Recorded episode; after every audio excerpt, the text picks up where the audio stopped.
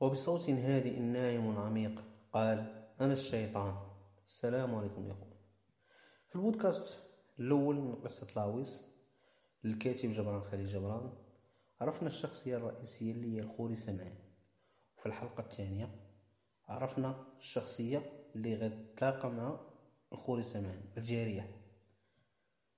وطبعا توقفنا في النقطة ديال أنه الجريح قام بالتعريف عن نفسه للكاهن خوي سمعان بحيث كما وصف الكاتب أنه بصوت هادئ ناعم عميق قال إنه أنا الشيطان.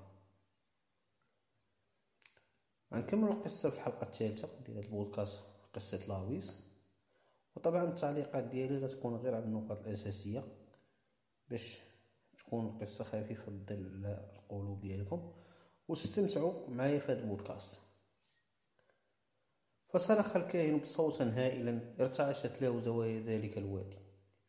ثم نظر إليه محدقا.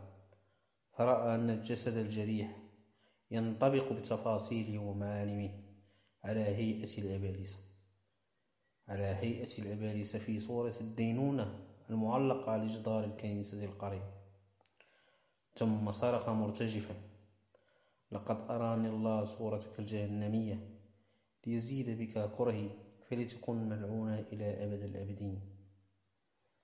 قال الشيطان لا تكن متسرعا يا أبتاه ولا تضيع الوقت بالكلام الفارغ بل اقترب واضمد جراحي قبل أن يسيل ما في جسدي من الحياة. فقال الخوري إن أصابعي التي ترفع الذبيحة الربانية في كل يوم. لن تلمس جسدك المصنوع من مفرزات الجحيم فمت ملعونا من ألسنة الدور وشفاء الإنسانية لأنك عدو الدهر والعامل على إبادة الإنسانية. فقال الشيطان متململا أنت لا تدري ما تقول ولا تعلم أي ذنب تقترف نحو نفسك. اسمع فأخبرك حكايتي.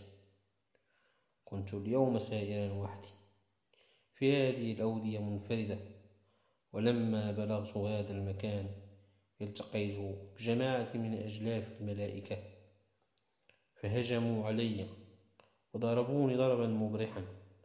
ولو لم يكن مع أحدهم سيف ذو حدين لفتكت بهم جميعا. ولكن ماذا يفعل الأعزل؟ مع المسلح كما سمعتوا هذا الحوار ما بين خوري والشيطان كيحاول الشيطان ياكل عقل خوري كيحاول يبلس بهذا المعنى. غنكملو القصة في هذا البودكاست. وقف الشيطان على الكلام هنيا واضعا يده على جرح بليغ. في جانبه ثم زاد قائلا أما الملاك المسلح وأظنه ميخائيل. فداعية يحسن ضرب السيف ولو لم أنطرح على الأرض وأمثل دور النزع والموت لما لما أبقى مني عضوا بجوار عضو آخر. فقال الخول بصوت تعانق رنة النصر والتغلب. ليكن اسم خائل مباركا فقد أنقذ الإنسانية من عدوها الخبيث. فقال الشيطان ليست عداوة الإنسانية. أشد سوادا من عداوتك لنفسك. فأنت تبارك ميخائيل وهو لم يفدك بشيء وتجدف على اسمي في ساعة انكساري مع أنني كنت ولم أزل سببا لراحتك وسعادتك. أتجحد نعمتي وتنكر معروفي وأنت عائش في ظلال كياني. أولم تتخذ وجودي صناعة لك؟ واسمي دستورا لأعمالك هل أغناك ماضي عن حاضري ومستقبلي؟ هل نمت ثروتك إلى حد إلى حد لا تحتمل معه الزيادة؟ ألم تعلم أن زوجتك وبنيك وهم كثيرون يفقدون رزقهم بفقدي بل يموتون جوعا بموتي. ماذا تفعل لو حكم القضاء بإضمحلالي وأي صناعة تحسنها إن إذا أبادت الأرياح اسمي منذ خمس, عشر خمس وعشرين سنة وأنت تسير متجولا بين قرى هذا الجبل لتحدث الناس من حبائلي وتبعدهم عن مصائبي وهم يبتاعون مواعدك بأموالهم وغلة عقولهم فأي شيء يبتاعون منك غدا إذا علموا أن عدوهم الشيطان قد مات وأنهم أصبحوا في مأمن من حبائلهم ومعاقلهم وأي وظيفة يسندها القوم إليك؟ وأي وظيفة يسندها القوم لك إذا ألغيت وظيفة محاربة الشيطان من موت الشيطان. ألا تعلم أنت اللاوس المدقق أن وجود الشيطان قد أوجد أعداءه الكهان وإن تلك العداوة القديمة هي اليد الخفية التي تنقل الفضة والذهب من جيوب المؤمنين إلى جيوب الوعاظ والمرشدين. ألا تعلم وأنت العالم الخبير أنه بزوال السبب يزول المسبب. كما كتشوفوا الشيطان هنا مرة كيأنبو مرة كيمن عليه مرة كيأنبو ومرة كيمن عليه محاولة من الشيطان باش يبلس الخورس معاه إذا كيف ترضى بموتي؟ وبموتي تفقد منزلتك وينقطع رزقك ويكف الخبز عن أفواه زوجتك وبنيك. أنا في الاعتقاد ديالي أن الرهبان ما كيتزوجوش ما كيولدوش والله أعلم.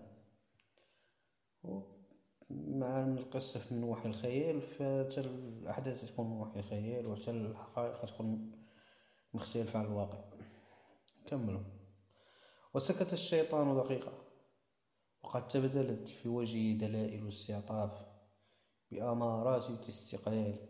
ثم عاد فقال ألا فأسمع أيها الغبي المكابر فأريك الحقيقة التي تضم كياني بكيانك وتربط وجودي بوجدانك.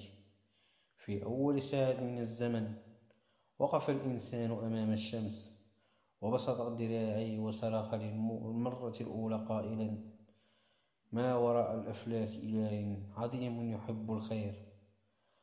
ثم أدار دار للنور فرأى ظلمة ظلمة منبسطا على أديم التراب فهتف قائلا وفي أعماق الأرض شيطان رجيم يحب الشر. ثم صار نحو كافي هامسا في نفسه أين أنا بين إلهين هائلين إله أنتمي إليه وإله أحاربه. ومرت العصور إثر العصور والإنسان بين قوتين مطلقتين. قوة تصعد بروحه إلى العلاء فيباركها وقوة تهبط بجسده إلى الظلم فيلعنها غير أنه لم يكن يدري معاني البركة ولا مباني اللعنة بل كان بينهما كشجرة بين الصيف يكسوها وشتاء يعريها ولما بلغ الإنسان فجر, فجر المدنية وهي الألف البشرية. ظهرت العائلة ثم القبيلة فتفرقت الأعمال بتفرق الميول وتباينت الصناعات بتباين المشارب والمنازع. فقام البعض من تلك القبيلة بحراسة الأرض وآخرون ببناء المآوي وغيرهم بنسج الملابس وغيرهم بصهر المعادن. في ذلك العصر البعيد ظهرت الكهانة في الأرض وهي الحرفة الأولى التي ابتدع الإنسان دون حاجة حيوية أو داع طبيعي إليها. هذه الحلقة الثالثة كما كتشوفوا أن الشيطان كابد باش يأكل الدماغ ديال الخوري سمعان. في الحلقة الرابعة إن شاء الله غنشوفوا تتمة القصة.